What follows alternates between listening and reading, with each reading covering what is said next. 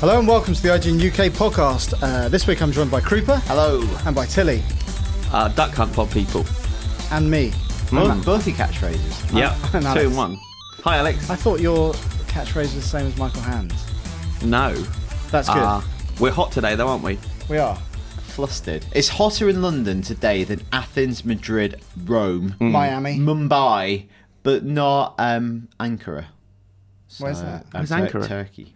It's capital, So, yeah. of Turkey. So we, yeah, we're recording this on Wednesday, and it's the hottest day in years, apparently, Yeah. isn't it?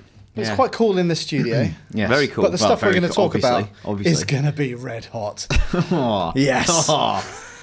Uh, so obviously this week Terminator Genisys is out. Chris, you've seen it, and we're going to talk about what you think of the film in more detail. Yeah. But as a little bit of a teaser, it got us thinking about what are the most pointless sequels of all time. not to give anything away. not to like give Chris away. might love this movie, but we just got us thinking: what are the most pointless sequels ever made? Uh, yeah. I've got lots Well, to talk about. Should we? Should we do one each? Should we go around the table, or Go how on do you then. want to do this? You start All right, let's. as our movie expert. Yeah. I had lots of opinions. So one that's a massive problem to me. Uh, I've never actually seen it on principle. S Darko, the Yes. sequel to Donnie Darko, which is one of my favourite films of all time. Uh, Richard Kelly's vision. He wrote and directed it, and uh, the studio decided to not involve him at all in the idea behind a sequel. So they went ahead and made it without consulting him whatsoever. The connecting tissue was it's about Donnie's younger sister, and they got the same actress back, but no one else returned. And he kind of urged people just don't see this film. This is not the Donnie Darko universe. But if you haven't seen it, could it be potentially the greatest sequel of all time? It could. Reviews, every single review that's ever been published of it would suggest otherwise. so, but I, you should have your own opinion, Chris. I sure I do. Uh, no, I, I trust in I trust in Kelly. Like I think fair enough. Good on you, mate. You've you've done a really great movie. Uh, I don't need to see someone else's version of that. So I, that was upsetting to me actually that, that that someone could go ahead and do that. Fair play. First one done. Um, yeah, so initially, like, I think it's important to distinguish in this conversation between bad sequels and uh, just pointless sequels. Because initially, when we were talking about this, I thought the Matrix sequels, but actually, there's lots to explore in that story. It's just they did it really badly. So the one I came up with was um, Speed Two, Cruise Control, because I think that's the classic example of a film being really successful, but it's a completely one-off idea. Yeah. It's like Homeland, the TV series. It's a really great one season. Prison Break, really great one season. But if something's successful, you want to do more of it, and then that's when you just run out of concept. And the fact that you undermine what's worse about the sequel is because obviously Keanu doesn't come back. There's a new character. It actually undermines the first film and their relationship and what happens because you know ultimately doesn't really work out for them. So it kind of takes a bit of the shine off the original as well. Mm. And Never also, it's just a seen bit it. rubbish. Never seen it. Yeah. Have no desire to see it. Well, you shouldn't. Speed on a Pointless. something became quite a thing, didn't it? Speed on a boat, speed on a train, and then obviously Father Ted did speed on a milk float.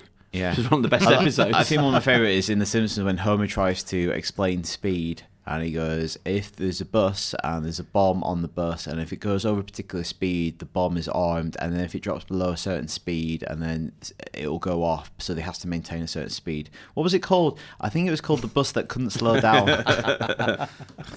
Good stuff, Al. Uh, Jaws: The Revenge, because there is nothing good about that film. It was a bad idea with a bad cast, with bad acting, and bad everything. Michael Caine is not a bad actor. Well, he is in that film. yeah, because he plays the- both the shark and his own character. He uh, famously, it was he was asked what he thought of Jaws: The Revenge, Yeah. and he said, "I don't like it, but I like the island it helped me buy." Fair Which enough. I think it's quite a funny answer. Um, So in that respect, if you're Michael Caine, it's not a pointless no, sequel. when was the last time you saw it though? oh gosh, it wasn't uh, probably about uh, seven years ago, eight years ago. Because I, I've not seen it since it came out. Am I not right in thinking that the uh, conceit of it is that the, the shark remembers them and is yeah, after yeah, yeah, revenge? yeah, yeah, yeah, yeah. Now, is there not something to be said for that being quite an amazing it's quite, idea? it's quite It's high a- concept. It's outside the box. I would say it's a stupid idea. I Yeah, Like, well, not- it's very much in the vein of a Jacobean revenge tragedy. um, yeah, so is it the offspring of a shark, or is it? I I have seen it, but I've seen it when I was like little. Yeah, because it's. But is it, see, or is not one from the later sequels? How many I can't- I shots can't- are there in I can't remember what happens at the end of three. That there are scenes in the film because is is it his the It must be an ex-wife? offspring. There are scenes in the film where characters remember things that from earlier films that they weren't present for, which I think is amazing. Like, just they have their memories that they weren't there for. I seem to remember it was offspring, but it might be a cousin or you know it might be a Yeah, distant relative. nephew. I But don't know. if it's offspring, that implies that they somehow had the story relayed to them, or have some form of genetic memory. Maybe it was this tiny little shark saw its mother being blown to pieces hmm. by having a gas tank. In that its would mouth. that would stay with you if you had a brain. yeah, but at the If same you had a big human brain. But like, you wouldn't swim up to the surface and go, "Who did that?" and check out. Like, Remember you? Is that, Brit- is that a British bloke? See, now, at the moment, if I'm listening, Who wasn't this, on the boat? if I'm listening to this podcast and I've never seen Jaws: The Revenge, I'd kind of want to see it at this point. Absolutely. Don't. Um, one I'm going to pick is a belated sequel, which is always a problem. A belated sequel. We'll come to more of them later. Um, Godfather Three. Now, Godfather Three isn't a terrible film. Yeah.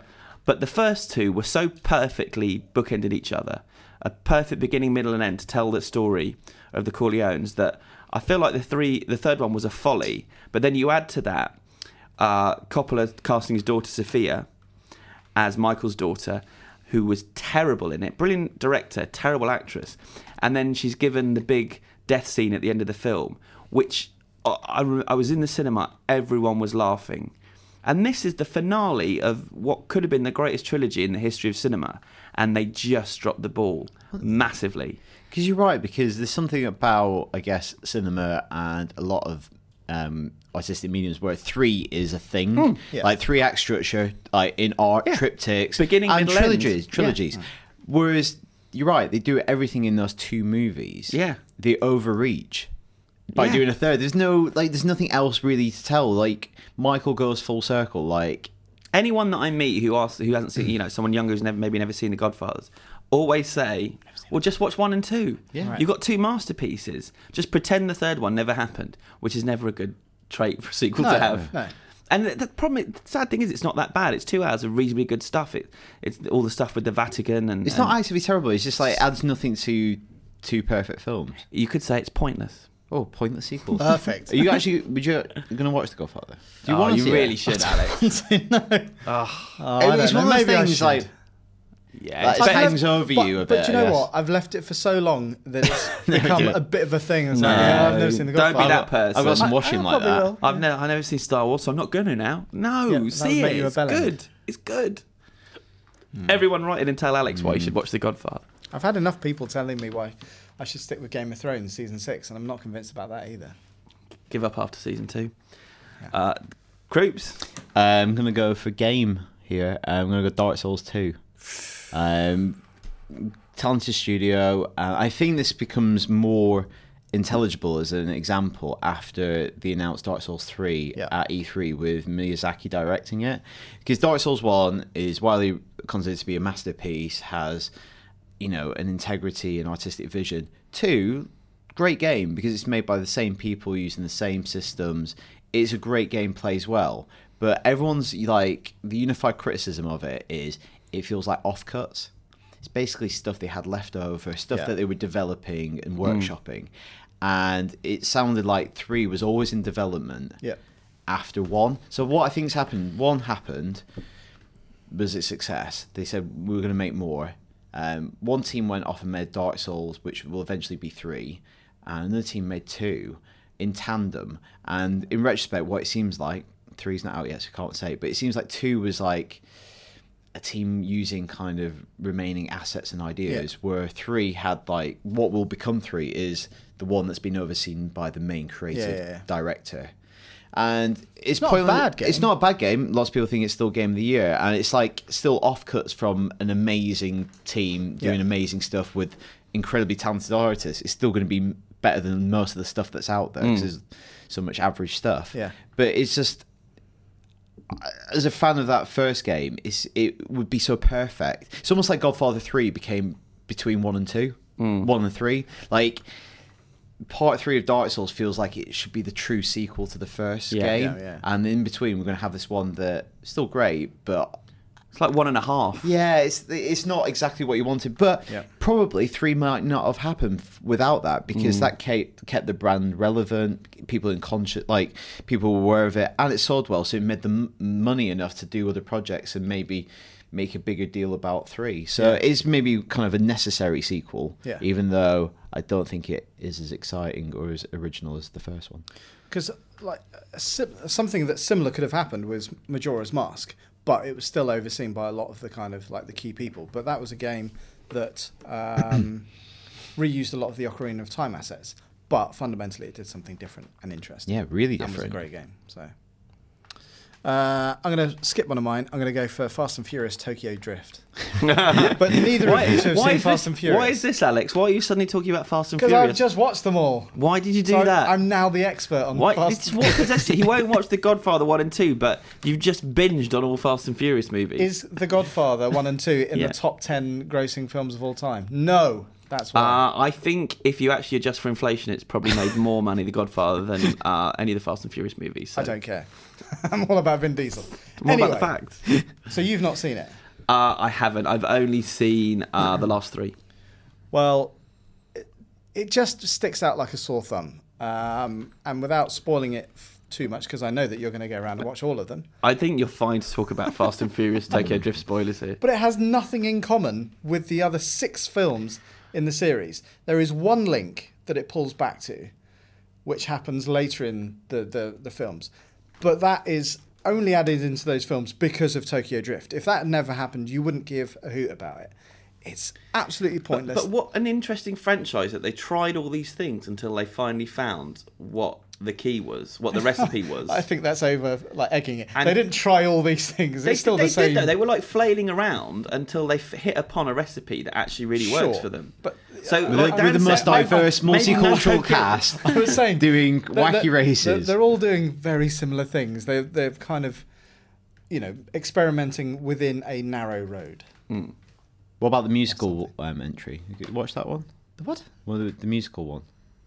Is this a joke? Yeah, not a very good one, but let me explain it a bit more. It'll get funny. Okay. Go on then. No, th- no, let's cut that off now. We'll edit that out. It's fine. Rich will edit that out. that's fair. Um, it's honestly it's pointless, and I Yeah. know people will probably enjoy it, but I hated the guy who's the lead actor. Oh, he was the little kid from Witness. Yeah, but he, I hate his accent. I'm sorry, I'm, What accent is it? it's like deep south, Yes, but so it's just great. Um, Doesn't he pop up in the new one? I think he pops up in the new one. I haven't seen the I new haven't one. seen I seven. think everyone shows up in That's it. the, that's the one I'm missing. Mm. But seriously, do not watch that film. Okay. Pointless. Fair enough. I'm going to talk about three now, but with uh, the reason is the same for all three. Okay. I'm going to talk Dumb and Dumberer, Son of the Mask, and Oh. Ace Ventura, uh, Pet Detective Junior. Now, a Jim Carrey movie is a Jim Carrey movie, and will these people not learn that if you try and do a sequel without Jim Carrey, it doesn't work? He is the reason anybody goes to see all three of those original movies. I'd quite like to watch Ace Ventura, son of whatever he's called. Oh No, you- no, just, no, you I just pulled wouldn't. up some pictures You from wouldn't. it. and I You wouldn't. thought, No, you it's- wouldn't. I'm quite intrigued. It's, It's tho- it's those movies that you see but never actually watch, and they're kind of like Yeah, I think you'd watch one minute of it and turn it off, like the same that I did with Dumb and Dumber, where I thought, oh, that might be funny, like a prequel, see them at school, and how, how and then you start watching it. Oh, actually, no, no, this is Although, as a slight riposte to your point, on my list is Dumb and Dumber 2.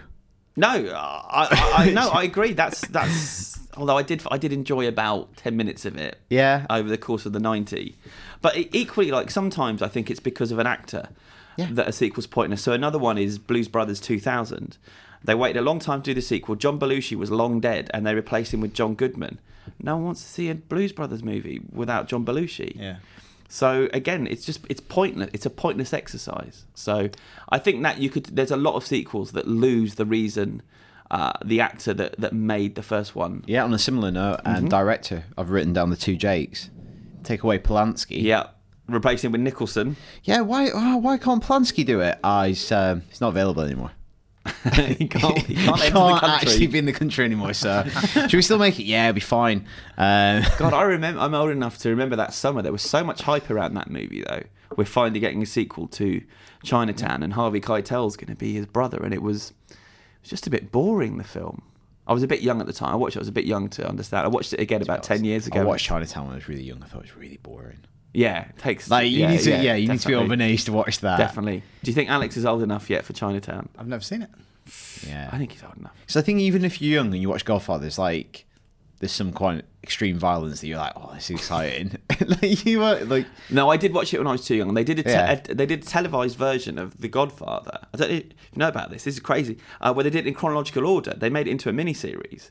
Oh no, I have heard yeah, about this. I, have watched bits of it. Don't do that. With two as well, with Vito. Yeah, with two, Yeah, so it I've start- heard about this. it starts Which with Vito. I it's kind of interesting. it's an experiment, but Yeah. the point of two is the you juxtaposition. parallels. Um, Yeah, that's a good call. th- I've got a very quick one here. Yeah. Um, so I was going to put Hangover Part Two, and as I was researching this, I realised there was Hangover Part Three, which I realised I had seen, and I couldn't even remember Yeah. anything Yeah, about it. yeah, So I think that's the very de- definition of a pointless sequel. Yeah. I didn't even. Know, I knew there was a three. I've seen it. I can't remember one you know thing what? about I'm, it. I'm all for a sequel to those films because I think the first one's brilliant. But the fact they made the same film three times effectively, Where is that's what makes it pointless. what is three? They go back It's, to. it, it gets a bit more actiony three, to be fair Where to them, it but it's still I couldn't even remember. I know like two is the one set in Asia. I couldn't even remember what three is about. no, I can't remember either. I'll have I've, to- I've never seen it. I remember kind of it coming out. It's boring. I've just off the same bat, and I've not seen this either. Mm. But Anchorman 2, is that a pointless sequel? Well, see, we- you're spending more times, I think, with characters you really like and find funny. So I don't think some of these are pointless. I think they're just maybe they didn't nail it completely. Right. But I was really excited when they announced another Anchorman movie. Yeah. And equally, the Hangover guys, I think, are really funny. It's just, and the Dumb and Dumber guys. So it's not a pointless exercise. It's just some of these, maybe they just didn't quite, you know, it wasn't, it didn't have the freshness first time around. Yeah, yeah. And the jokes weren't quite good enough. But there's some really funny stuff in Anchorman. right. And if you, Stuff that is pointless. Yeah. Every single Disney straight to DVD sequel. Would your daughter say the same thing? I don't care. Uh, she's. I wouldn't use her as a, a gauge of you know uh, good taste or They're not. not for you, her. though. Maybe. But like Simba's Pride, Return to the Sea, uh, Ariel's Beginning, all of this tat that is made all of this tat. as what I would consider a cynic, cynical marketing ploy. I agree. So they're pointless to you, Simba's but Pride. to the to the money men at Disney. These are not pointless. No. These are hugely successful. So- and kids love them. Right. I'll tackle that second, but yes, hugely successful Mm-hmm. because I bought Scarlett the um, Little Mermaid. I can't remember if there's three films or four. Enough Little Mermaid films that you can fill your boots with. She'll watch the first one, she won't watch the others. So, but uh, you know, who doesn't matter. Disney's already made its sale. Yeah. Because it was one of those things. It was like a quid more to buy four films rather than Sure. one. So you kind of do that. But I just think, you know, invest in new, exciting things. Because Yep. it must take a long time to make a Lion King sequel. But why would you want a Lion King se- sequel? Yeah. You don't need one. There's three Cinderella movies. Is there? Yeah, A Twist in Time was the last one. It's like Yes. Hangover Part Three. And You don't remember that one? But then uh, the third Lion King movie, I believe, was Lion King one and a half, and it focused on uh, Timon and Pumbaa, which I'm, I'd, I'd be quite up for that. 'cause Don't I call it Timon Li- and don't call you it Lion King. Are you being No. serious? Pumbaa. I think I might have bought it but never watched it because I found them funny. But it wasn't called one and a half, was it? I like the Wikipedia. Yeah. Uh, just the, the quick Because I, was- I was just checking it. Yeah. This just a quick search for Lion King one and a half, also known as Lion King three, Hakuna Matata in some countries. And the movie is about the fictional characters Timon and Pumbaa. Thank you for clarifying they're fictional characters. no point did I need reminding. I really want the meerkat. It's called uh, Timon. One piece of news that we could have mentioned actually at the top of this um, is the fact that Back to the Future will not be getting a sequel in Robert Zemeckis' lifetime. Have you seen this story? Robert, lifetime? Yeah, Robert Robbie at the Daily Telegraph spoke to him this week, I guess, and asked him about because Universal had so much success by bringing Jurassic Park back. Yeah. Asked him, well, you know, that this will be next in the Universal vaults. That's another billion dollar movie potentially, and I believe that they can't make it within his lifetime. Um, he still That's owns the something that rights, right, right, A- right. and that he was saying that I'm, I even have to check that you know if my family still retain the rights that the, over my dead body was basically what he was saying, um, which I is can great just news. imagine the conversations that are happening in a Universal. How do we kill drama. Zemeckis? Exactly right. We But need that billion dollar We've- movie. We've already cast this. Um, Um, but yeah, that that would be one though, wouldn't it? If if it were to happen, uh, it's a great concept that you could do so much with. But man, all you could do, I think, is just sully the. Yeah, because I think all the charm is the very the specific character stuff. Like, otherwise, just make a time travel movie. Like, Yeah. yeah. Whereas I think Jurassic Park, a lot of the lure is the concept. Yeah. Whereas I think Back Yeah. to the Future is the people, it's the Yeah. characters, their relationships. So if you're retreading them, what's the point? Most definitely. It's the same with The Lion King. That, you know, it's all about the concept. Yeah, It's high concept. That's concept not- stuff. Yeah, I'm joking. So, fictional think- character um, Simba. for me, the most pointless sequel that I can remember seeing is Weekend at Bernie's 2. Do you remember the film Weekend at Bernie's? I do remember it. I've never seen it. I've, Okay. se- I've seen your uh, fancy dress Yeah, sure, I did actually fancy dress because I Weekend thought it at was, I thought it was Bernie Ecclestone. it's quite savvy actually to go. If you, I know you don't dress up as Bernie, but if you went to a party and dressed up as Bernie, it's quite good if you pass out. like, people can just carry you around. So, for people that don't know, uh, Weekend at Bernie's is about a couple of guys who stay with this rich guy in this rich guy's um, like holiday house, and he dies. But rather than tell anyone, they decide to like keep it a secret so they can stay the whole weekend. So they kind of go around town with him, like with their arms around him, and he's dead. Right. Um, I Like propping him understand. I understand your uh, Outfit a bit I more. fancy dress now. yeah. No, it just really wants a threesome. I, f- I feel like they explored as much as they could of that storyline in Weekend at Bernie's one. So what happened in Weekend at Bernie's too? I, I believe it was something to do with voodoo, where they kind of he got kind of half brought back to life and he was like a zombie. But really, sounds good. uh, As far as I was concerned, it was pointless. That story had been the Weekend at Bernie's story had had been told to its natural conclusion, and it was pointless. Fair play. Mm. But we're going to get more pointless sequels to a degree because now, you know, sequels have always been a thing. Like, if a film is successful, we'll make another one. Yeah. But we're also now in an era of like universe building. So it's not just about like one extra movie; it's about a whole range of additional movies. We'll, we'll go through the summer go through the summer movies released this year, and there's not one. I don't think you'll find one that's not based on a.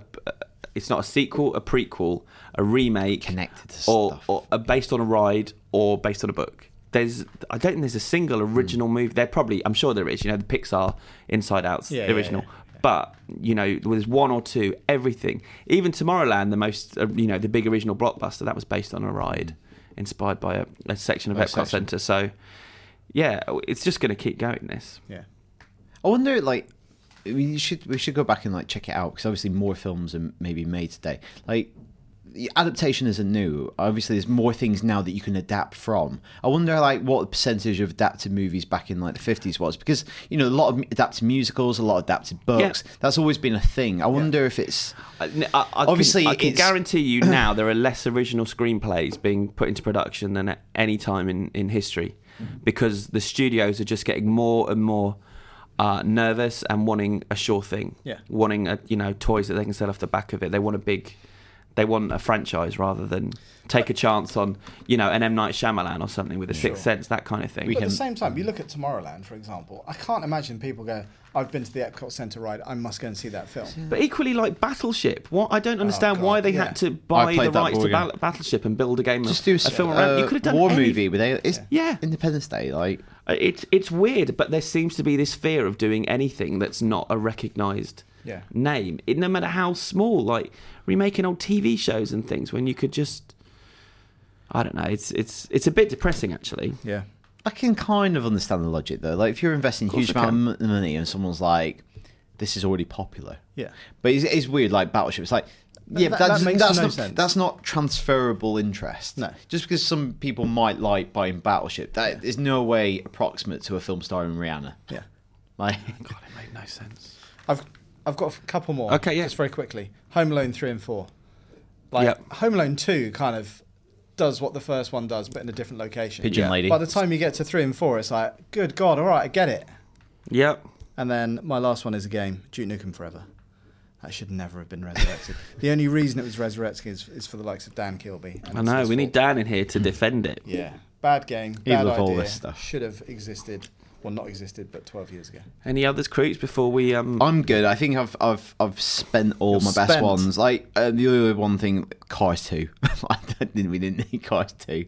I think John, Kids John Lasseter really love, and John Lasseter Cars, really though. loves cars. So but that's Um, like Cars is one of those things that I is- thought Cars Two was better than Cars One. I've never watched all of them all the way through because they're not great films. But I did the- similarly, kids love it. That's Yeah. why they did it. 2010 sequel to 2001.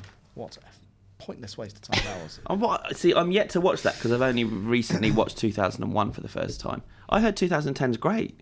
Is abs- it shouldn't be anything to do with the 2001 Right. universe. I, I keep meaning to watch it now that I've seen the first one.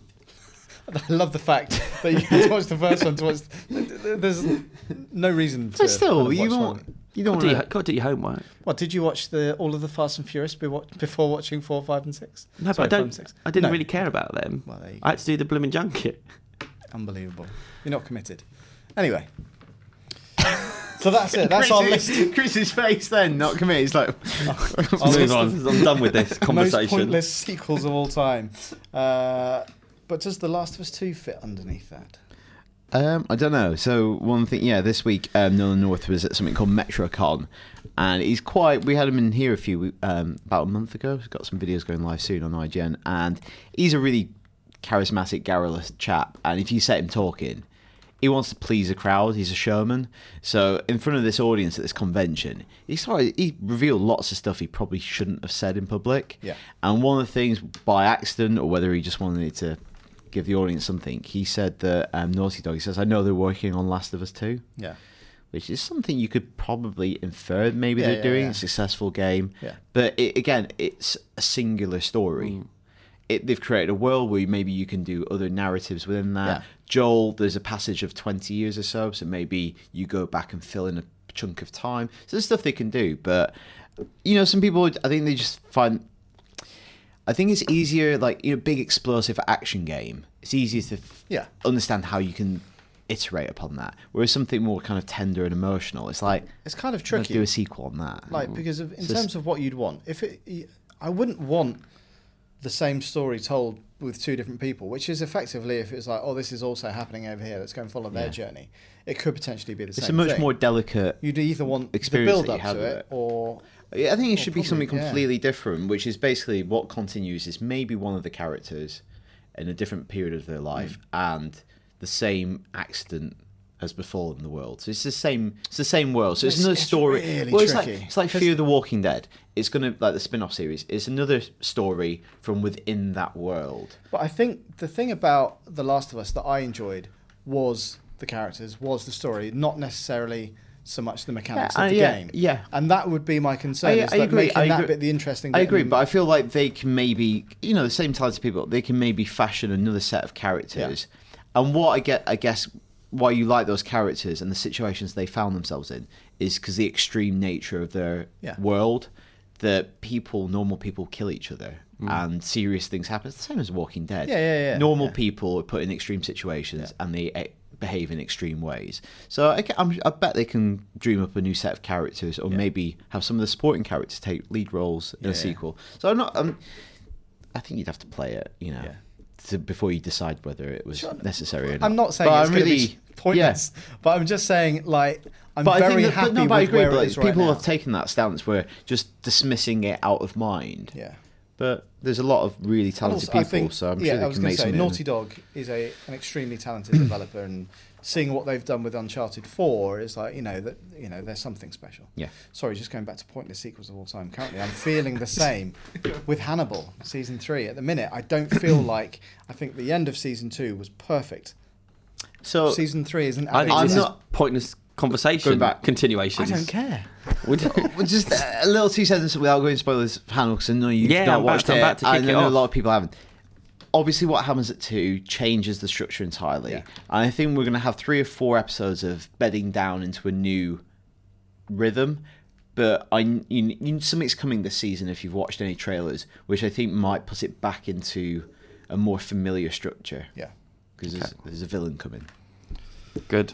Uh, this week we also saw the first kind of uh, well not leaked pictures because it came from the director but the first pictures from the new ghostbusters film so we saw pictures of the outfits the overalls did you see, you guys see that I did. All hung up. not quite as cool as the originals personally Yeah. but i thought the proton pack looked badass You say not as cool as the original. They're still beige overalls. no they're not like, well so the, I I think they're more brown if you look at it daniel Uh, there are a lot more. with the new ones, they've got a nice like orange trim. I was, gonna, I was about to say they're a lot more coordinated because the orange trim that's on the suit actually ties in very nicely with part of the orange stri- uh, trim that's on the, the proton pack, Nice. which I thought was a bit. Is that is that kind of thing? Is trying to make a, nice outfit?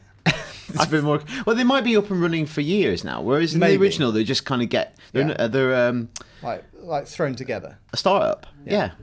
I um I Maybe it's a franchise like Dunkin' What- Donuts what- or something. But th- I wouldn't put it past them. Yeah, Like, yeah, if you yeah. look at the kind of commercial strain of like Jurassic World, Ghostbusters Ghostbusters, could be across like America. I think it's a very strange decision to tweet that out this week, a year from when it's coming out. So I wouldn't be surprised if they're going to be shooting on the streets of New York this week, and to Yeah, get the yeah. jump on the paparazzi shots of them, they've done an official one. In light of Suicide Squad, say, Yeah. But that's. Suicide I wonder if just that's the way of it of it now, where You the film own it. companies are going to yeah. Yeah. so they won't have the same impact. yeah. Also, like you know, Zack Snyder has been tweeting pics of Batman versus Superman for bloody months. Mm. Yeah, because you're right. So- you've got a nicely lit picture, high res, Yeah. so people know what it looks like under optimum conditions. Like how late after the official shot? Well, did the official shot come first on Suicide Squad? Of what? I've seen so many. Well, the, the cast in in. Um, the uh, cast was pretty early. Yeah. But did we see it before? I can't remember because there were so many pictures and Yeah, so I can't- I can't remember the we order. I mean, I had a list of it, We saw then- like we, We saw, saw the the- Joker tattoo picture before we saw any That's right, Joker on yeah. set, like because there was the whole like maybe the tattoos aren't going to be part of the real thing, and then we saw the leaked pictures and they were. I know I got called an idiot on the superhero show for for saying that He did. Sorry that about the tattoos would be part of it. Someone told me I was an absolute idiot. It's quite clearly for the 75th anniversary Yeah. of the Joker, Chris. Uh, turns out they were for the movie, so sod you. Not that you're bitter. Just don't like being called an idiot. Um, but yeah, that's all very exciting. I, I think it's going to be a good movie. Yeah. Yeah. I th- oh, I think Paul Feig's really funny, and Yeah. the girls are really well. The girls that I know because we don't really get SNL over here. I don't actually know two of the women in it that Yeah. well, Yeah. but um, But trust in Bridesmaids these was very funny. Yeah. Uh, I've never seen Spy, so like I know like they got mixed reception. Some people Some people loved really it, liked yeah. it, and you saw it, didn't you? And Gav no, hated uh, it. I didn't. Oh. I didn't see it. Right. No. Oh, it was Gav. That's right. Yeah. Yeah. But Lucy loved it. Who reviewed it? So There you yeah. I've heard mixed things on it. Um, but I'm, I'm well up for more Ghostbusters. Yeah. But what worries me more is this the idea that Ghostbusters is suddenly a universe of loads of things. Like I think the concept of Ghostbusters is brilliant. Like I love stuff like that. So yeah, I'm excited for it.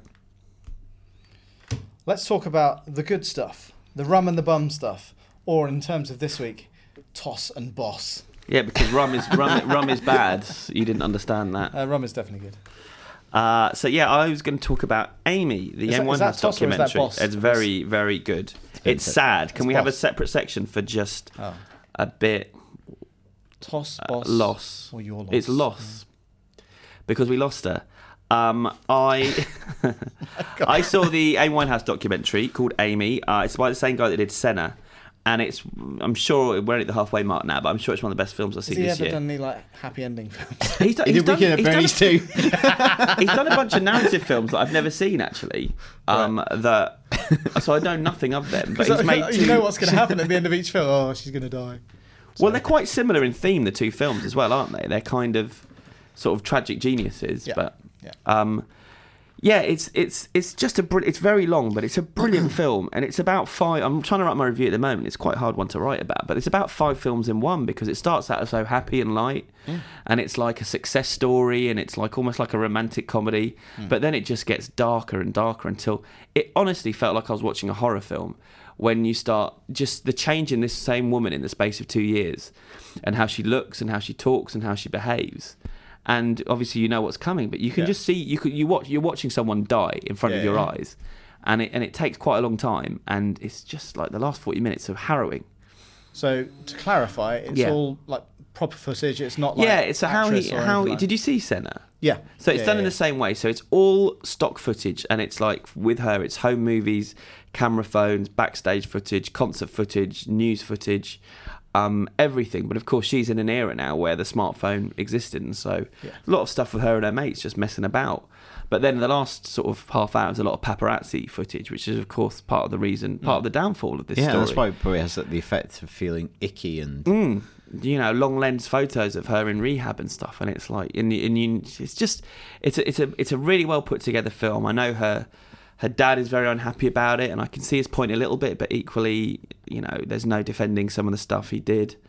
And there's three villains in it basically. It's the dad who who had good intentions, but you know, ultimately he, he saw dollar signs as well in, in the opportunity that she brought about. And then, yeah, there's the fella Blake, who I think we all know was a wrong and and there's this guy called Ray who was who became her manager, and oh, some of the things he says just makes you feel a bit sick. Yeah. Like I, I did all I could, I did all I could. we got to keep her out on tour. It's, it's up to other people. It's like Wow. you were a man. You were the person that she was depending on, Yeah, like professionally. managing her. yeah. So um, She member of the 27 Club. yes, she is. She is. She's one of that generation. You're one of those people that died at It's that weird- age. Yeah, like Senna's awful. Like this, like I imagine it's the same, like kind of just grim inevitability when you're seeing this stuff and the tension of it is horrible. When he's Yeah. like arguing like we shouldn't be racing in this rain. Well, you hear her friends in the film. Too, you know, they were begging, they were begging them to not let her go on tour. That, but the the manager and the dad were like, "Oh, we've signed these contracts. She's got to go." It's like. Yeah. You're killing this girl. That that was at the time when they were told if she had another, she just had a seizure. If she has another seizure, she's definitely going to die. And the dad says, "Well, she's now she's agreed that she's going to go off to Oh Hollis to do this gig." That's a It's far- your As, as I was going to say, as a parent, good God, like that's valuing. But as the keyboardist The says in it, uh, by this point, it was well known that she was receiving a million pounds for some of these live appearances. Right. So everyone had a vested interest Yeah, to like, keep her on tour. But still, Ah, it's sick. Um, I will give a plug. Uh, uh, me and Gav, I couldn't go in the end, but Gav went. Secret Cinema did a special screening of it, so thanks for inviting us to raise money for um, a charity. They did it in um, Coco nightclub. They turned it into a jazz nightclub and had her her old band playing some songs. So um, yeah, Secret Cinema X is really good. We, we're going to start supporting them. I think like kind of Secret Cinema, but raising money for charity. Yeah, so yeah. I think that's a really good thing. But yeah, the film will be out by the time this podcast drops. So, and even if you don't like Amy Winehouse, I think it's a really powerful film. And you also just see what a nice, funny girl she was before it all went down. yeah, yeah, yeah. Well, and that's it. Like the media portrayed a particular type of person. Yeah, and she started playing up to it. But re- the early stuff is like you'd you'd want to have a pint with her. She was she was hilarious. Yeah. So anyway, sorry to bring it down, but um, recommending that film. Alex, Arkham Uh, Knight. I know. Well, so I haven't been on the podcast for a couple of weeks, and I was talking about because last time I was here, the review embargo just lifted, so I was allowed to talk a little bit about Mm. it. But now, Krupa, you finished it. Yep. If you haven't finished the game, I would probably skip the next three minutes of this podcast because we're not going to talk too in depth about spoilers. But I still think it's probably the best Arkham game that's out there. I think the Batmobile gets way too much flack. Yeah. I don't think it's that often. But, but everybody is talking about how it's kind of ruining the game for them, and it's. I just think you know it's not as interesting as some of the other areas of the game, but it's not game breaking. I think it's also. I think specifically when it transforms into a tank. Yes. And becomes a slightly different game, but. Most of the time, if you want, you can zip around Gotham as Batman, which is I, Yeah. which is what I did Which because is- it exactly, feels quicker yeah. to me. I don't Yeah. know if it is technically, but it does feel quicker. Going. Well, it's more around. interesting anyway. Yeah, and um, yeah, some of the tank stuff is goes on a bit more um, than it should. It kind of outstays its welcome, and the platforming sections a bit silly doing it in a Batmobile. But I actually enjoy driving the Batmobile around and like sliding around corners and chasing vehicles. But- it's weird to say the Batmobile isn't cool. like it's the Batmobile. Well, that's yeah. The, a lot of the criticism was it, like it doesn't feel like it should exist in a Batman game, but it's the goddamn Batmobile. It's like, and I love the the way that it kind of interacts with Batman, and you know the way it kind of unfolds. It works really well. Back, and I like the when design the engine well. revs up, it's just like it feels like really kind of badass. But I think the other important thing about it is, it's just I think it's a, just a really cool story, and I'm not going to talk about the Arkham Knight himself or how it ends, and we've both been there and we've talked about it. But I just think if well, you've actually there is two versions of the end, one of which you haven't seen, but it's just a very interesting story, which It's also is very satisfying. it's a um, it's a late Batman story. So it's like a Dark Knight style story where it's him Yeah. facing the end days. Yeah. Mm. So it's it's a story of consequence because it's Rocksteady's last Batman game. So they're like going all in. Like we've done Yeah, a trilogy, yeah. Yeah. and they've had a it's each part is a very specific period in the story, Yeah, yeah. and it's had a th- looking back whether they always planned it, but they've managed to create a through line across the three games. Yeah. Ignore Origins, and this is like has closure. It has impactful stuff because they don't have to make another one now. They can just walk away, which is pretty cool. I think. yeah, it's it's definitely one of those things. Like you know, of course, somebody can come back and make another Batman game, but I'd be surprised if it was Rocksteady. Yeah. And also, I don't think I'd want them to. I feel like they've kind of done what they can do to that franchise perfectly. I'd love to see them do it with another DC character, like Superman, for example. That would be. I'd love to see what they could do with Superman. That'd be amazing. Mm. But if you haven't got Arkham Knight, you should. Nice. Last piece of Nice. boss stuff. Boss stuff. Um, Marvel's entire roster of comic books are getting relaunched later this year. You're going to have issue ones of everything.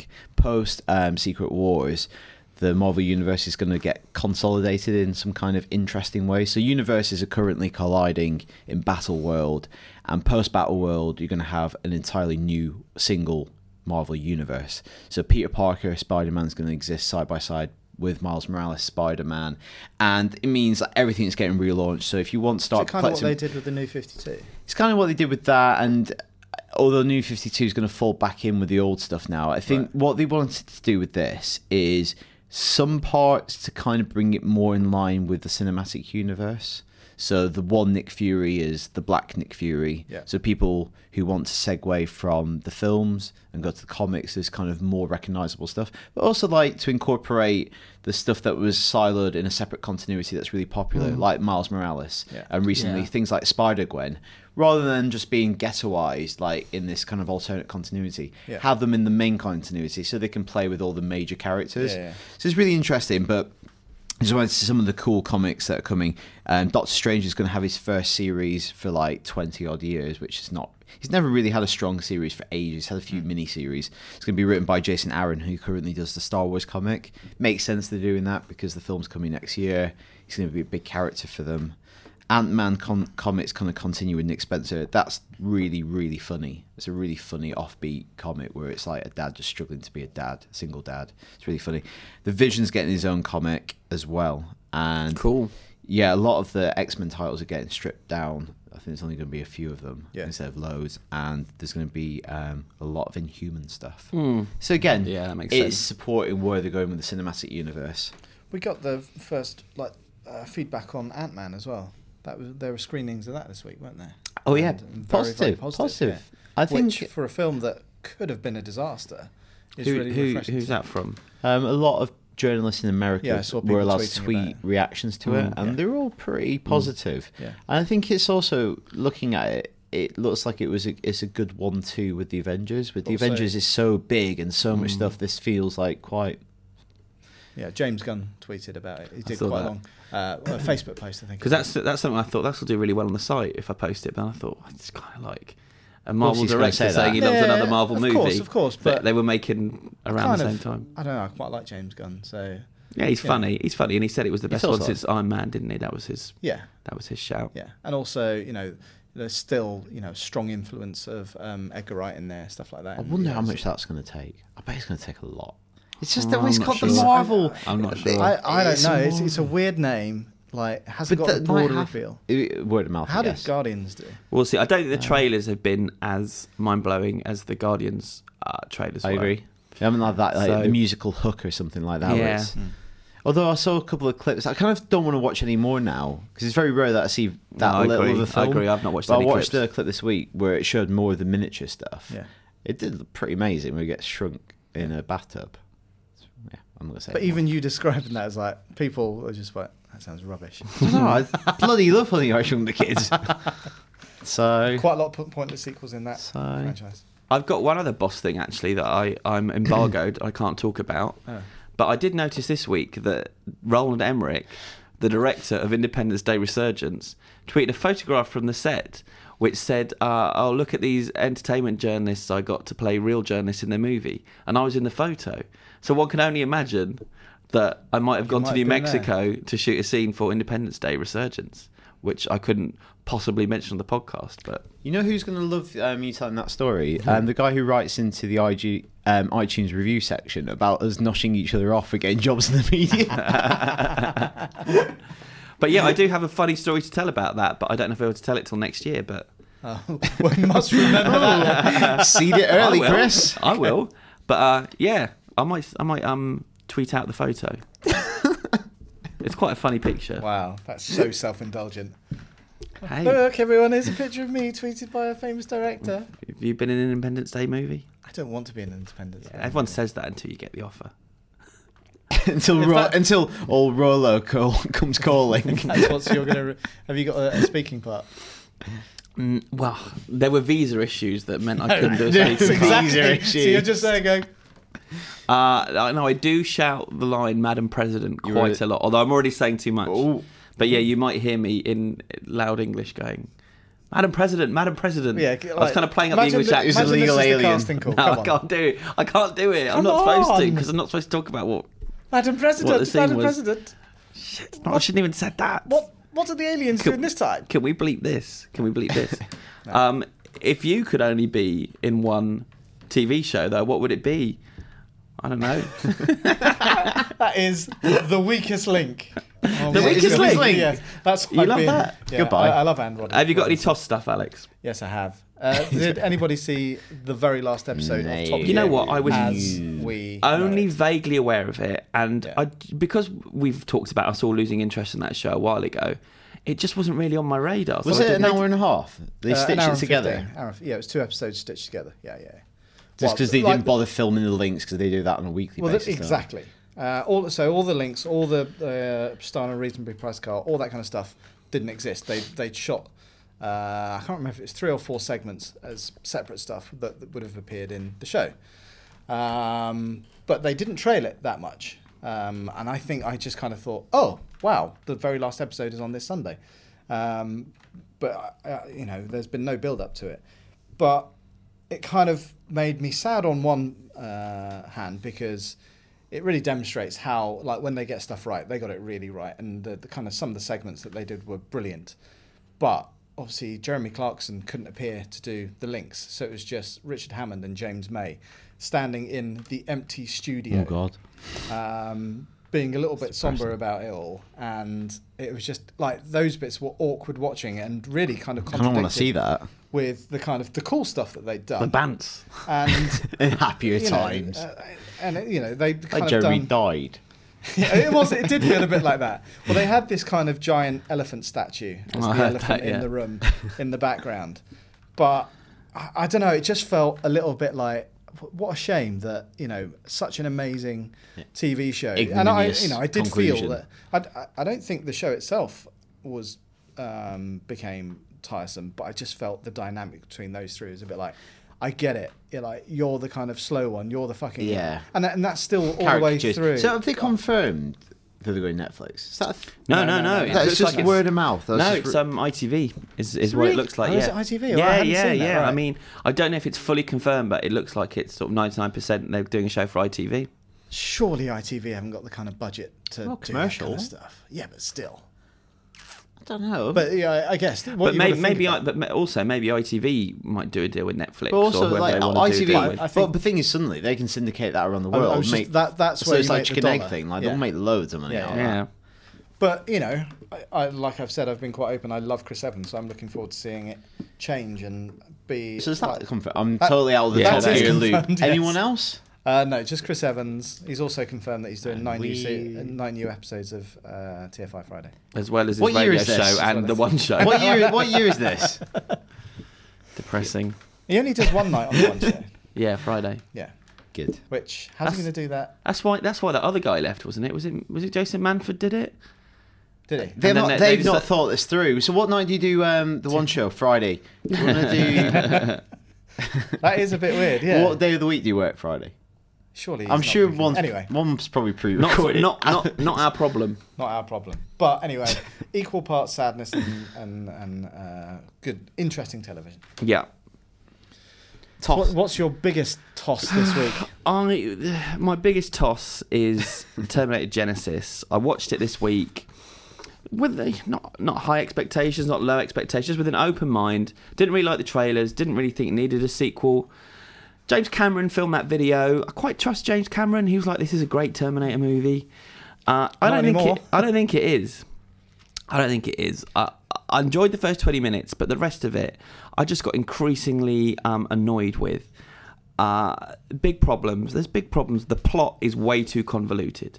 way too convoluted. I didn't know what was going on for the last 45 minutes. But that even felt I felt like elements of that watching the trailer because the Yeah. trailer was shown in front before a Jurassic World, and, And- even that was like, whoa, this is like a three minute trailer, and I'm and you're getting So much already. overlapping stuff. And the Yeah. genius of the Terminator is the simplicity of the first movie. You know, it's it's it's a it's a smart sci-fi concept, but one that you can understand quite easily. Yeah. The second one, they made it a bit more complicated, but not too complicated. You could still understand it, and it was more action focused.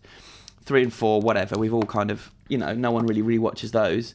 But this one, it's just such a mess of trying to be all things to all people that I, I genuinely didn't know what was happening at the end, and I'd stop. I stopped caring, so I stopped concentrating. So that's part of the reason I didn't know what was going on. But it was just like white noise to me. Um, the and and and via that script, there's a lot of jokes in it, a lot of which fall flat. Like I was telling you, he's Arnie's character's called Pops all the way through the film. They call him Pops, and it's like funny. It's like, no, and that's the funny. and he's he's still the original robot from T two that's good that becomes good. We're getting spoiler territory. Yeah. Why does he get older? Uh, Is that explained? But uh, yeah, uh, uh, yeah, I think that's out there as well as the fact that that his the, The- they, the- they have the to ex- make up the a reason. exterior Yeah, ages is, is as like well. flesh that Right, does age, okay. whereas his interior doesn't. I mean, there's so many things though they make up for the sake of making the plot work. You know that you know when you get those sci-fi films where they just make up words and things, and then that's the reasoning, that's the logic, and you're like, no, you've just made that crap up. Like Midi-chlorians. That you're yeah, so that your plot work. No, it's that stuff. There's lots of things like that that Yeah. just like nah, that's not a thing. Yeah. You're saying it's a thing so that your plot makes sense. And then the acting is not good. It's really, uh, I think some of it's badly cast, and then some of it I just think they've been given bad things to do. But but Emilia Clarke is trying her best. I don't think she's a terrible actress, but man, she's not Sarah Connor. This is supposed to be basically the same Sarah Connor that's in T2. Right. And man, you don't think this is the same Yeah, woman yeah. as such. You know, she's because she's tough. She's been waiting for this day to to change the world, and like, it looks like and her her her face and her her looks don't help because she does look like a teenager Yeah, yeah. playing this. She's not like grizzled enough. No. like she hasn't been through the. Uh, that toughness just doesn't come through that Linda Hamilton has. And then um, Jason Clarke, who's such a good actor, he just doesn't work as John Connor. Uh, It's because of the things he's given to do as John Connor. It's a thankless task. If you have seen the trailers, you know what his character kind of is, and it just That's so weird. 'cause It Linda, doesn't work. Linda Hamilton's so good, and like, well, she was like robot in T two. Like, she's Yeah. the ruthless killer. yeah. Yeah. And then bloody Jai Courtney. I'm not a fan of his anyway. That guy is a charisma vacuum. And and so and he's kind of the lead in the movie, and it's he's just a waste of space. It's good that he's getting cast loads of movies then. Man, so yeah, Suicide Squad next. He's just he's just he's just getting cast in the lead in all these big because he was he was um supposed to be taking over Die Hard basically. Right. He was in the last Die Hard playing uh, McClane's son. oh, okay. Just yeah, a yeah. waste of space that guy is. You just don't remember him as soon as he's gonna off screen. I don't remember. Like, No. I, I remember seeing it, but I don't remember him. Suicide Squad next for him. So Captain Boomerang. Yeah. So yeah, I, I found it to be a massive too explained. disappointment. And then a lot of things they didn't bother explaining because they're just kind of leaving it till the next movie to tell you things. And it's like, no, oh, is it piss confirmed there's another one coming? Well, the plan is for another trilogy, but I wouldn't be surprised if we don't. Th- yeah, this is supposed to kick off another trilogy. Oh, man. Uh, I wouldn't be surprised if we never see that second movie. And so, actually, some really big questions this film asks will not get answered, which is just it's downright disrespectful, I think, to the audience. I Yeah. can't see it doing well because it's riding off the back of two pretty rubbish films in Three and Shonk, Salvation. Yeah. No one has. The, the hype around the trailers has been poor. Yeah. Um, It's whether people there's still an interest in seeing Arnie do a Terminator movie, and whether maybe but I would have said that's our generation, and I'm not, and I don't think. no, it's gone, Well, isn't it? It's been yeah, and gone. yeah. I'd rather just watch T two again. Yeah. Because I haven't seen it for years and years. I'd rather just do that.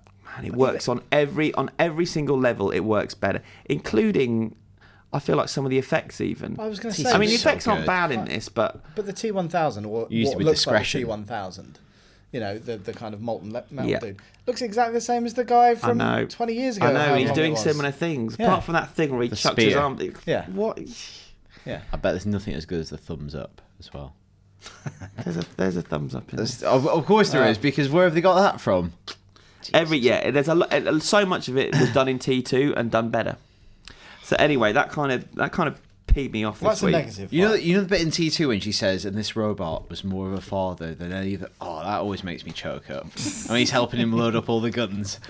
Oh, okay. So yeah, that wasn't something quite so good that happened to you, Chris. But something positive did happen. Yeah, something really good that you probably should have mentioned at the top of the show, but you didn't. So this will be a surprise to people.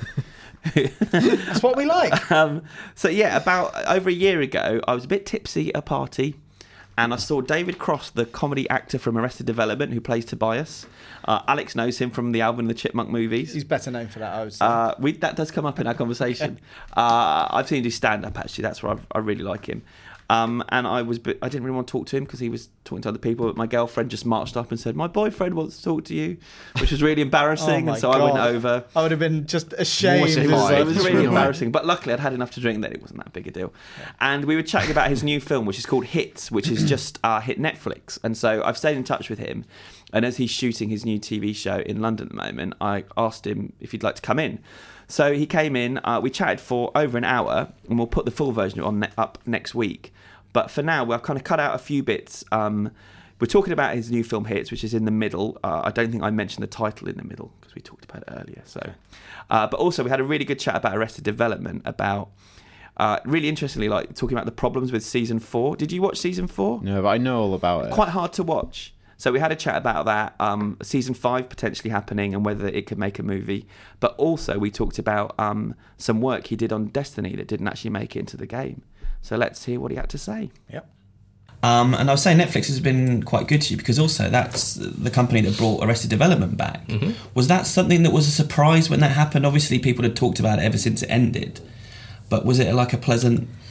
when it became official, that was a surprise c- because people have been talking about it and the rumors had been out there, and I knew that Mitch was talking to Netflix, and I know Ted Sarandos from Netflix. We go way, way, way back before it was what it is now, and when when it was just excuse me, uh, distributing DVDs. I mean, I mean, way, way, way back, and uh, and he's great. He's just such an awesome, down to earth, real guy, um, and and it's really satisfying to work for good people and, and decent uh, decent businesses decent people no bullshit no ego um, you know a really pleasant experience which which hopefully all of them should be. And of course they're not because you get people who have egos who uh, don't care about they care about money. They don't care about art. They're not fans of anything really except for money. Um, so it's really nice to be able to work with people like that you know. And was it nice getting back into Tobias's head?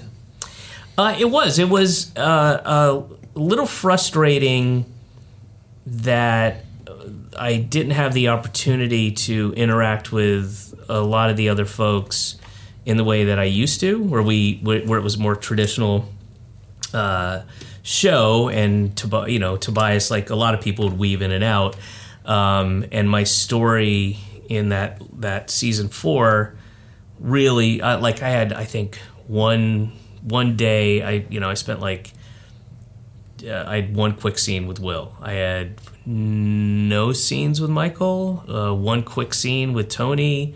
Uh, couple quick ones with Alia and uh, none with Jeffrey. I mean, outside of the there were like two family scenes, the um, which we shot, and that was really fun and and exciting. But a lot of the stuff I did was outside of that, so that was a little um, that was a little disappointing. But uh, uh, but that's the only, literally the only negative thing I could say. I mean, it was uh, The structure was unusual for that for that series, wasn't it? yeah, but it made sense because of uh, one, the Netflix model, and and um, and two, the availability of Sure. people. It was really it. You know, when you're doing a a series, you're contractual. You know, that's that's what everybody's focused on, and.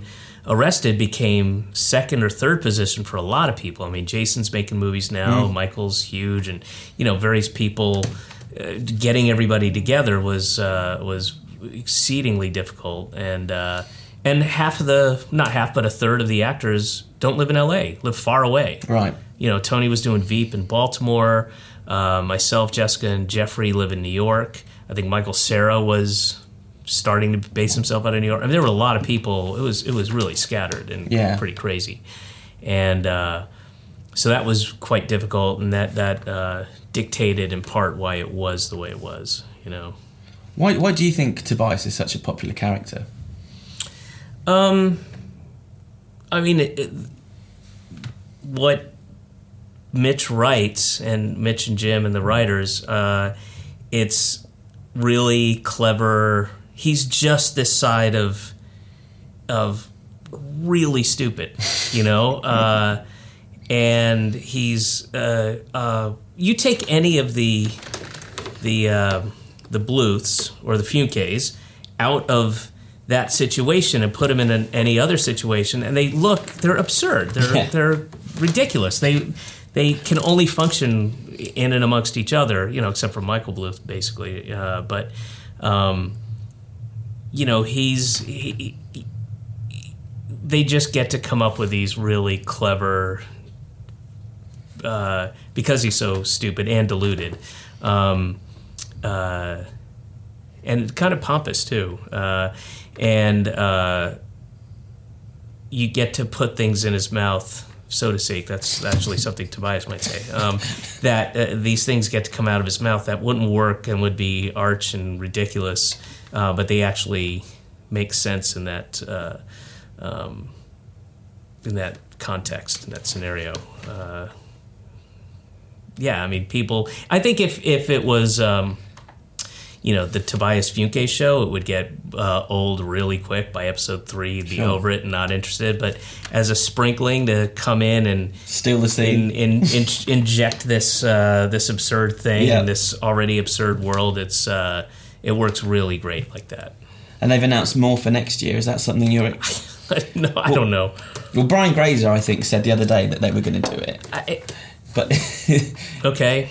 I mean, yeah, sure. Uh, uh, people said that for years about. It, took years, and I and I said I'm, I'm I'll believe it when I'm on set. Yeah. And I've got that mustache on and uh, and some ridiculous outfit. and Somebody says action, but until then, but Do I would love to do it, of course. do you think they're characters though that they could be revisited every few years, sort of infinitely? Like, I, absolutely. Yeah. With that writing, the writing is so strong, you know, um, and you know, I think, I think the season four got uh, got kind of a short shrift in in that it was there was so much pressure, and it was a completely different construct, and I think people had a difficult time getting past that, and it took me until um, like the middle of Gob's episode, which is kind of the middle of the um, right around the middle of the the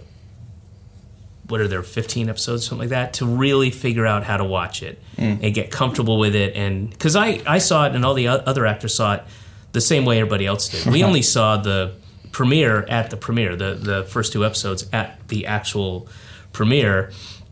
And then we all went home and watched it because we didn't have you know uh, uh, we weren't with other people's scenes and it didn't stuff out of context it didn't mean a whole lot. So it unfolded for us the way it unfolded for anybody else. And uh, um, you know it was it was uh, they they did so much work in making sense of it and threading these and weaving these stories together. And those moments that the first three seasons had of uh, oh wait in series, season two episode five he says this thing and he's wearing that thing. So then you see it later. Like there was so much of that layered into this that i pe- think people missed it because they they weren't comfortable with it being different and new and it was and they didn't like it and they it clouded their ability to enjoy it. Um, and i say that with a little bit of, of experience because it as i said it took me a little while to figure out how to watch it. And then once i did uh, I, I thought okay i need to go back and watch this again because there's stuff i'm not getting. And there's there's I, I know I know how to watch it now. I know Yeah. what to look for. Um, I know what to flag up. And um, and I think people didn't get uh, that far into the thought process of it. And it just was you know disappointing for some people not everybody uh, there were some people who loved it and appreciated it and uh, and it grew on them and I I definitely think with time, it, it, people will come to appreciate it for what it was. Having said that, I, like a lot of people, missed the elements of you know what the first three seasons were like. Um, uh, but you know, I like both things. And do you think there'll ever be potential for a movie, or do you think its home is on TV? I, you know, it's if if anything, if any of these projects like Entourage or whatever that, that get that are TV shows that get turned into a movie, uh, uh, Veronica Mars, whatever, if anything can, I I have hundred percent confidence in Mitch Jim and those guys to pull it off. I mean, they're they're nothing short of genius, and I believe that they, if anybody can do it, they can do it. You know, an Entourage movie to me is a head scratcher. Um, a Veronica Mars movie is a head scratcher. Uh, and Arrested Development is a is kind of a head scratcher too. But if anybody can do it, if anybody can say, "Here's this experience that's better than watching it at home. You need to go to a theater and watch this." I believe it's them, and they'll they'll figure out a way to make that uh, to justify it being a movie. Tobias the action hero. No, can't can't imagine.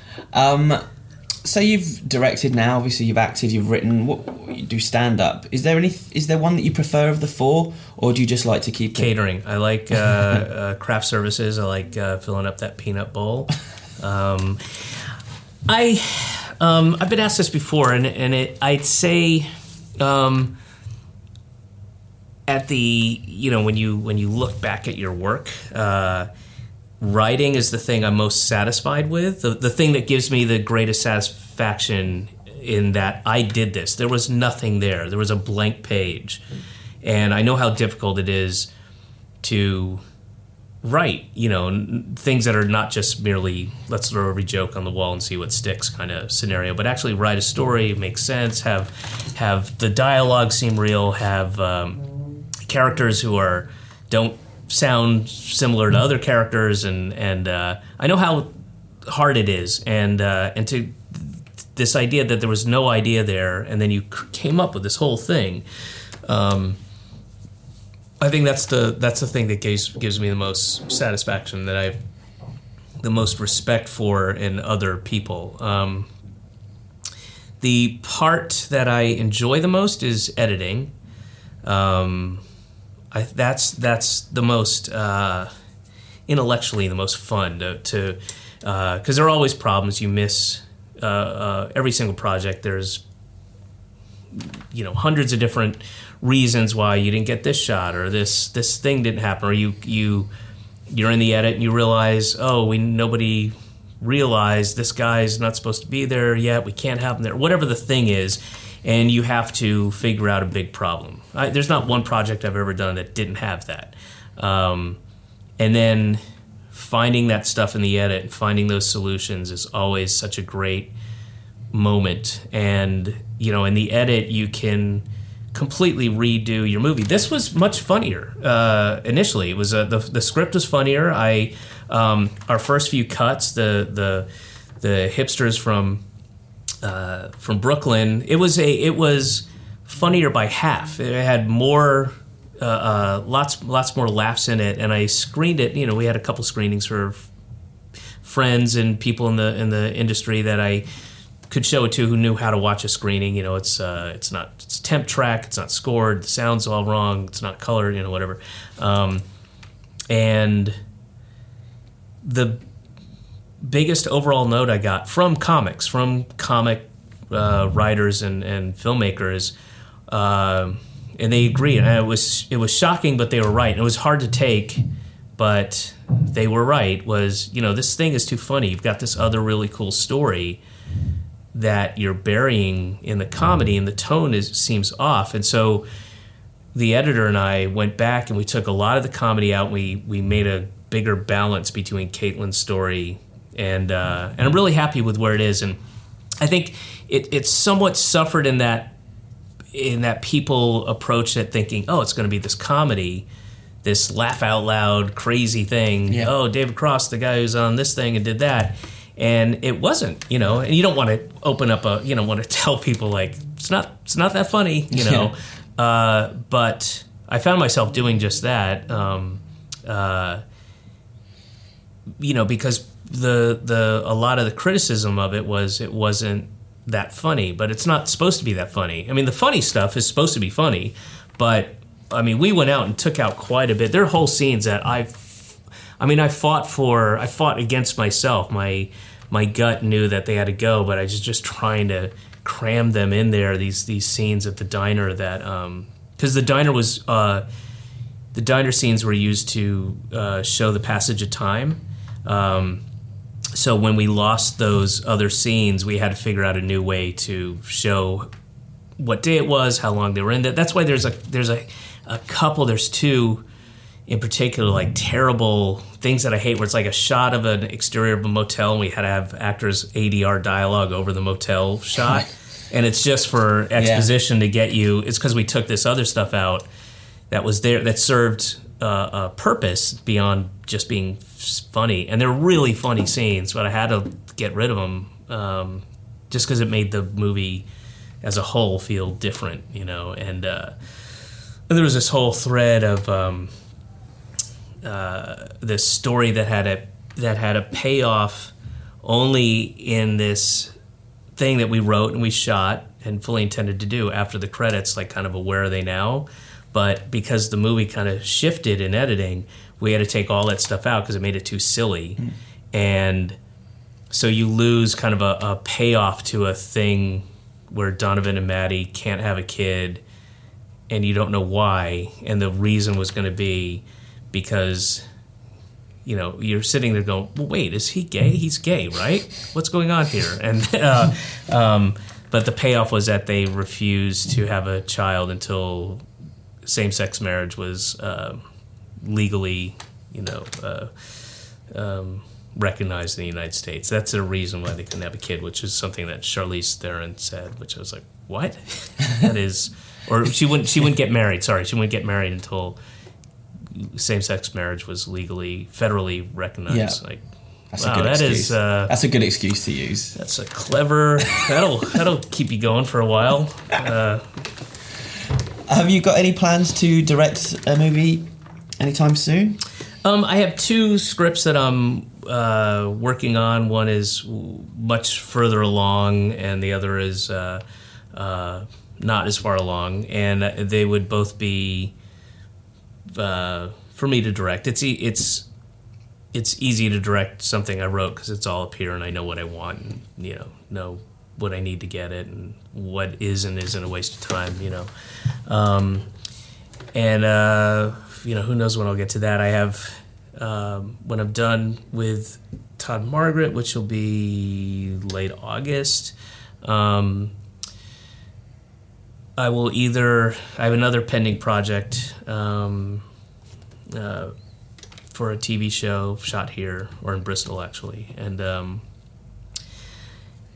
and if that doesn't go, then I'll finish the movie script, but also I'll work on a stand-up tour, which I just I've been so busy I haven't been able to really concentrate on, and uh, I'm not good at doing at multitasking. I can't. It's I need to focus, and then so I would just focus on that, get that tour together, um, make it different than the last couple tours, and make it tighter. No more f***ing two and a half hour shows, self-indulgent bullshit like that. Just tight, you know, uh, show. Go out, do that, and you know that. Does this mean you don't have any time to play video games? um, I do play video games. It's uh, it's my uh, probably the greatest guilty pleasure I have. Uh, um, I try to justify it like it's I'm working on my hand-eye coordination, mom. um, but uh, but I also don't finish that many anymore. I used to really not not that I was a completist and had to do every side mission and pick up every flag and coin and whatever, but uh, I found myself less and less uh,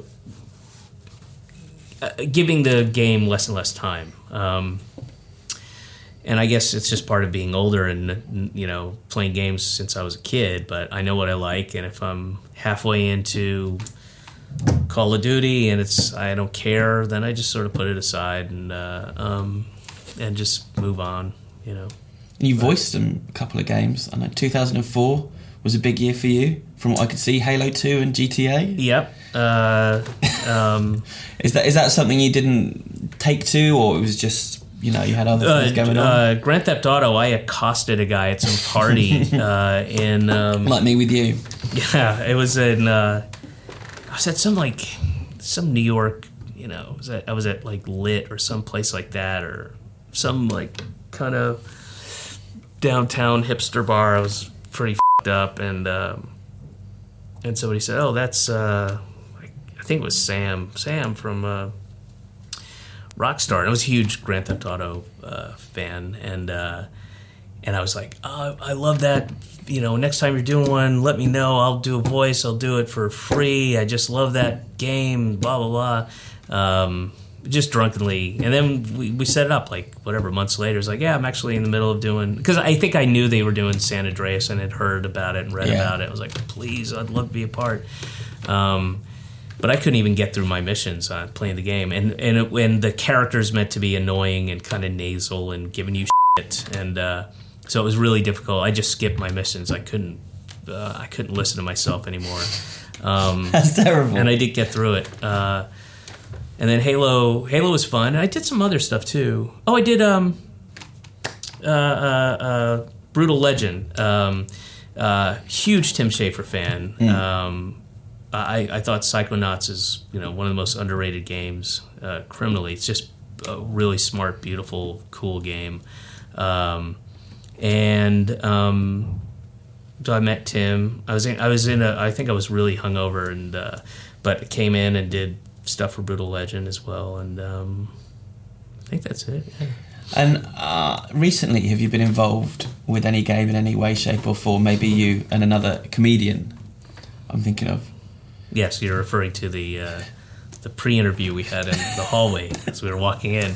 Um, Brian Posehn uh, and I uh, got asked and jumped at the chance of uh, we were flown up to um, Bellevue, Washington, uh, to do a punch up on the ghost character in uh, Destiny about a year ago, and we were both very excited about it.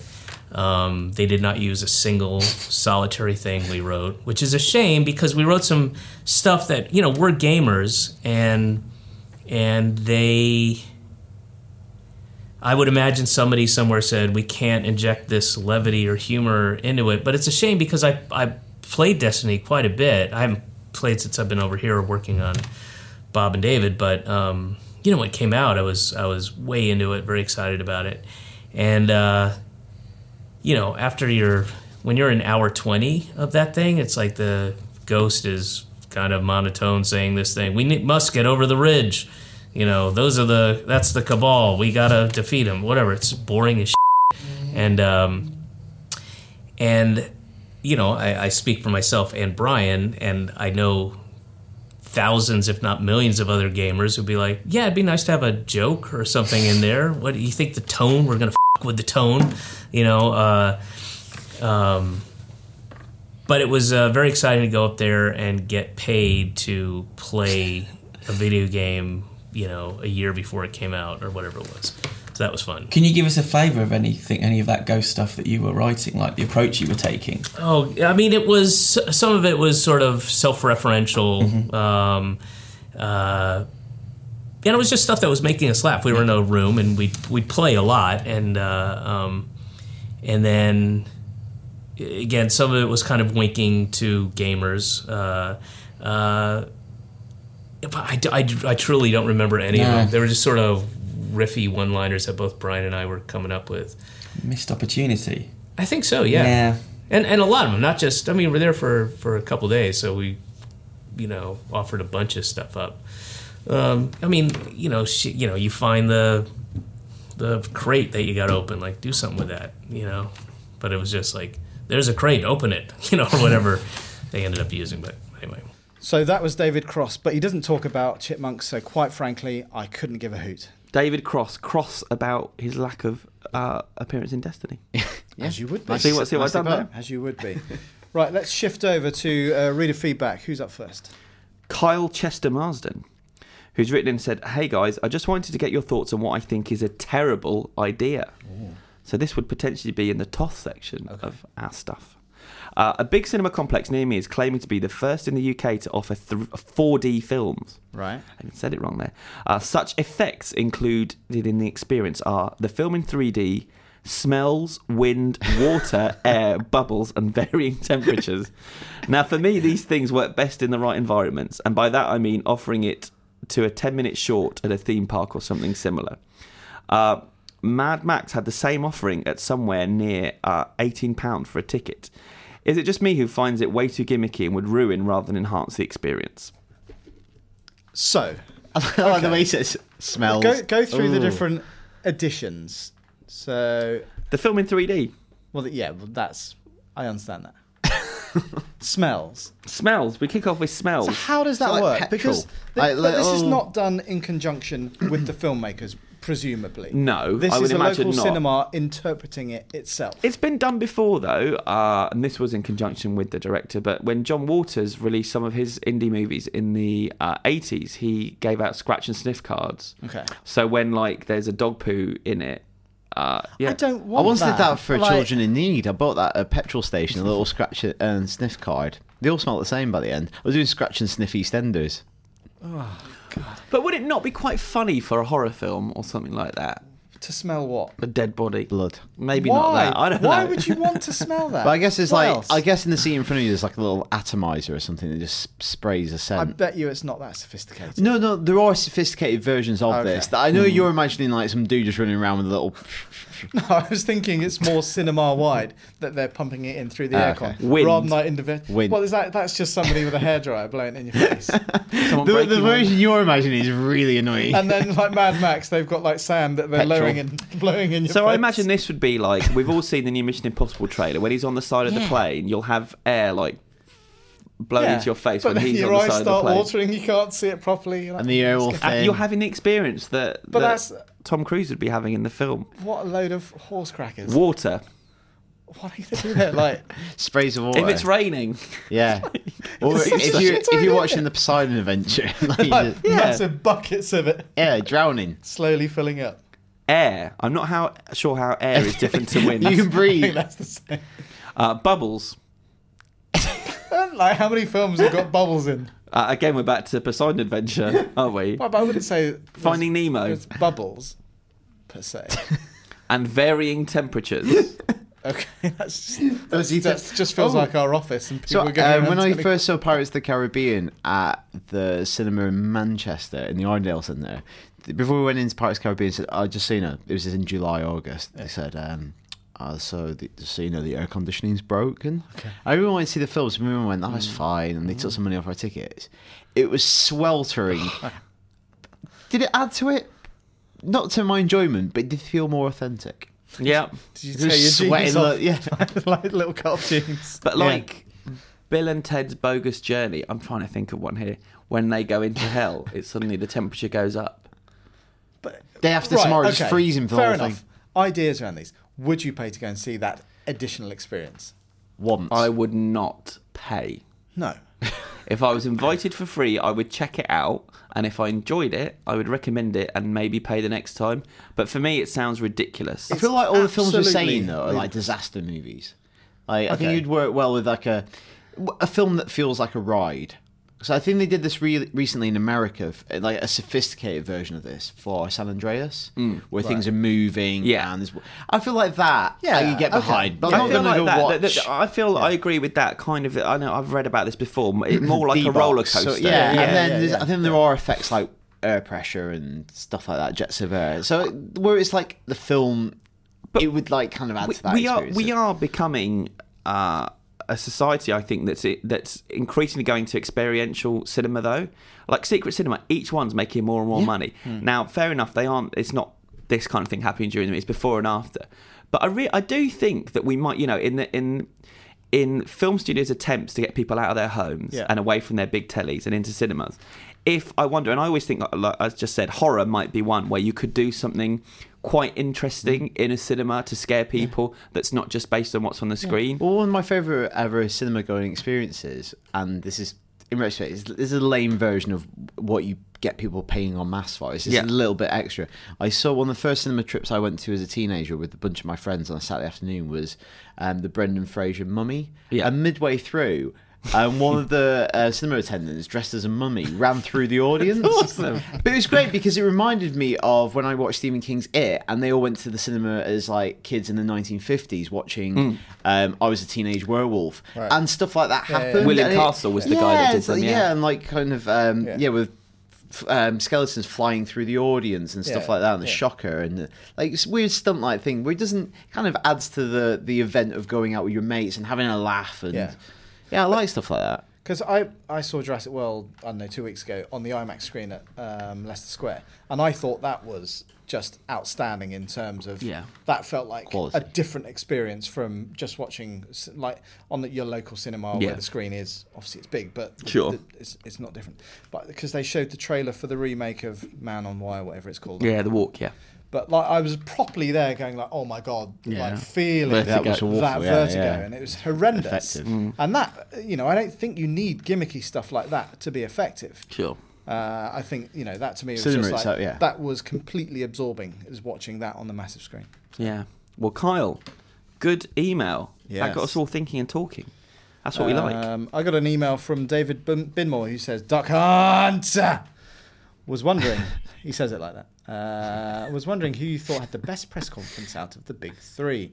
Uh, he's talking about E3 uh, I felt Xbox One made more of an effort to justify owning their system at this time dedicating most of the conference to owning their system at this time dedicating most of the con- anyway he thought Xbox was the winner. I thought Sony had the biggest fan pleasing conference. I'm not necessarily saying it was the best, but it ticked a lot of boxes if you were not just a PlayStation fan but a gamer, like having Shenmue in there and obviously Final Fantasy and obviously Last Guardian. Um, that stuff appealed to me more than uh, the Xbox lineup. What about you? You were there.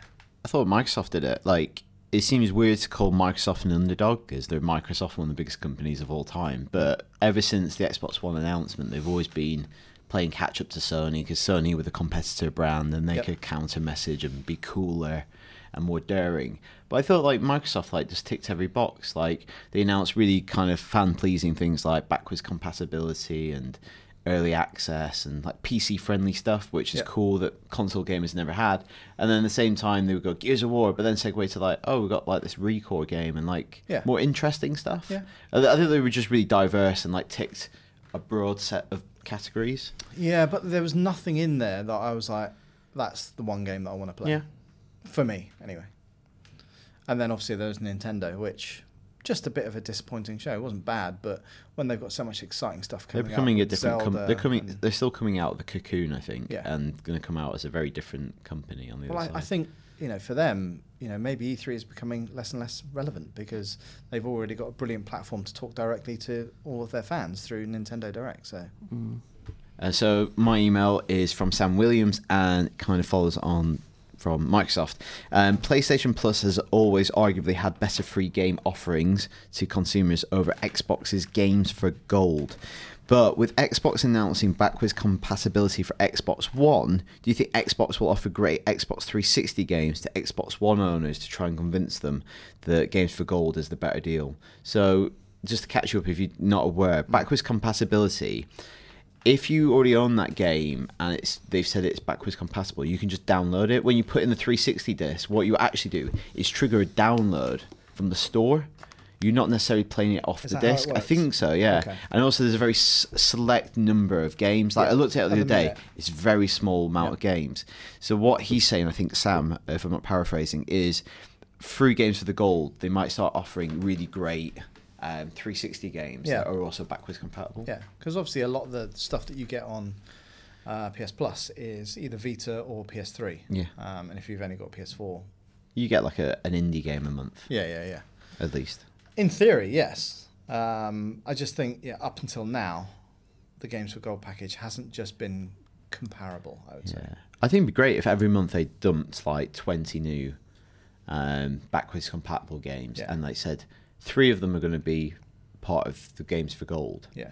Because until like three years' time, when there's loads of great Xbox One games, that's a really cool way to like beef up your collection. Well, that's it. Like, imagine if you got like I don't know, Red Dead or something like Yeah. that. It'd be brilliant. Yeah. Yeah, because you've never played it, for instance, you might be like, oh, Yeah. there you go, get on and that's that. it. Like all of my old uh, gen consoles are all packed away. So yeah, maybe Sam, as the Joker says, it's all part of the plan.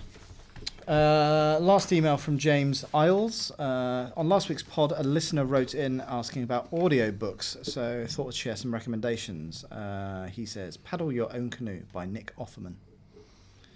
Uh, Ready Player He's One- funny. Is he? Yeah, he's the guy. Have you watched Parks and Rec? I haven't, no. Ah, good. Uh, Ready Player One, Ernest Cline. I've read it. Uh, it's be very good. a fantastic book. Plugged it a lot on this show, uh, and hopefully Spielberg will be doing the movie. It's one of the reasons he was at E3. Apparently, I saw him walking around the show floor at E3. Oh wow! And I think the rumor was he went to see No Man's Sky, and one of the reasons why because he's doing Ready Player One, similar sort of concepts, Yeah. procedural generation, and so on. Yeah, Awesome. he was surrounded by people, and all these nerds were. And I'm one of them. I'm, not, I'm classing Yeah. myself as a nerd. God. People were going, Steven! And no way they're ever going to get to him. Ah, Kanye was there as well. Yep.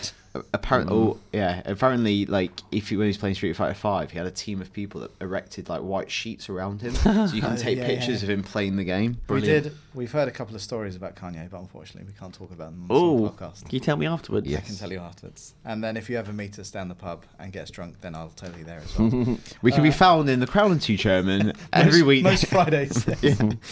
Uh, also recommends World War Z by Max Brooks. Completely different from the film. Uh, obviously, the book is completely Yeah, different. very. Um, if you go to IGN.com, you can find a video of Max Brooks telling me and Chris how to zombie-proof our old office, which is good, useful information, but not for us anymore since we moved office.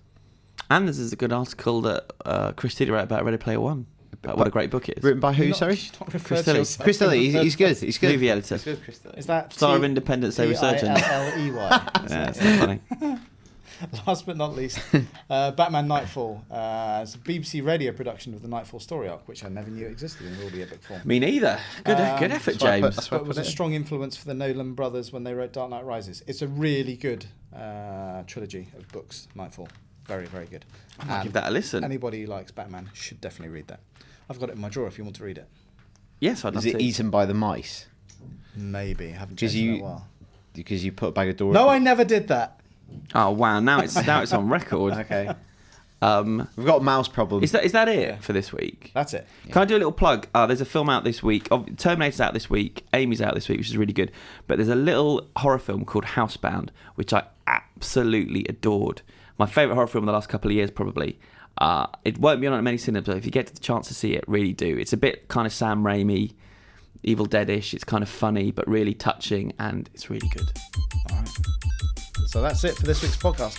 Thank you as ever for listening, and uh, we'll be back same time next week. Bye-bye. Cut. Bye.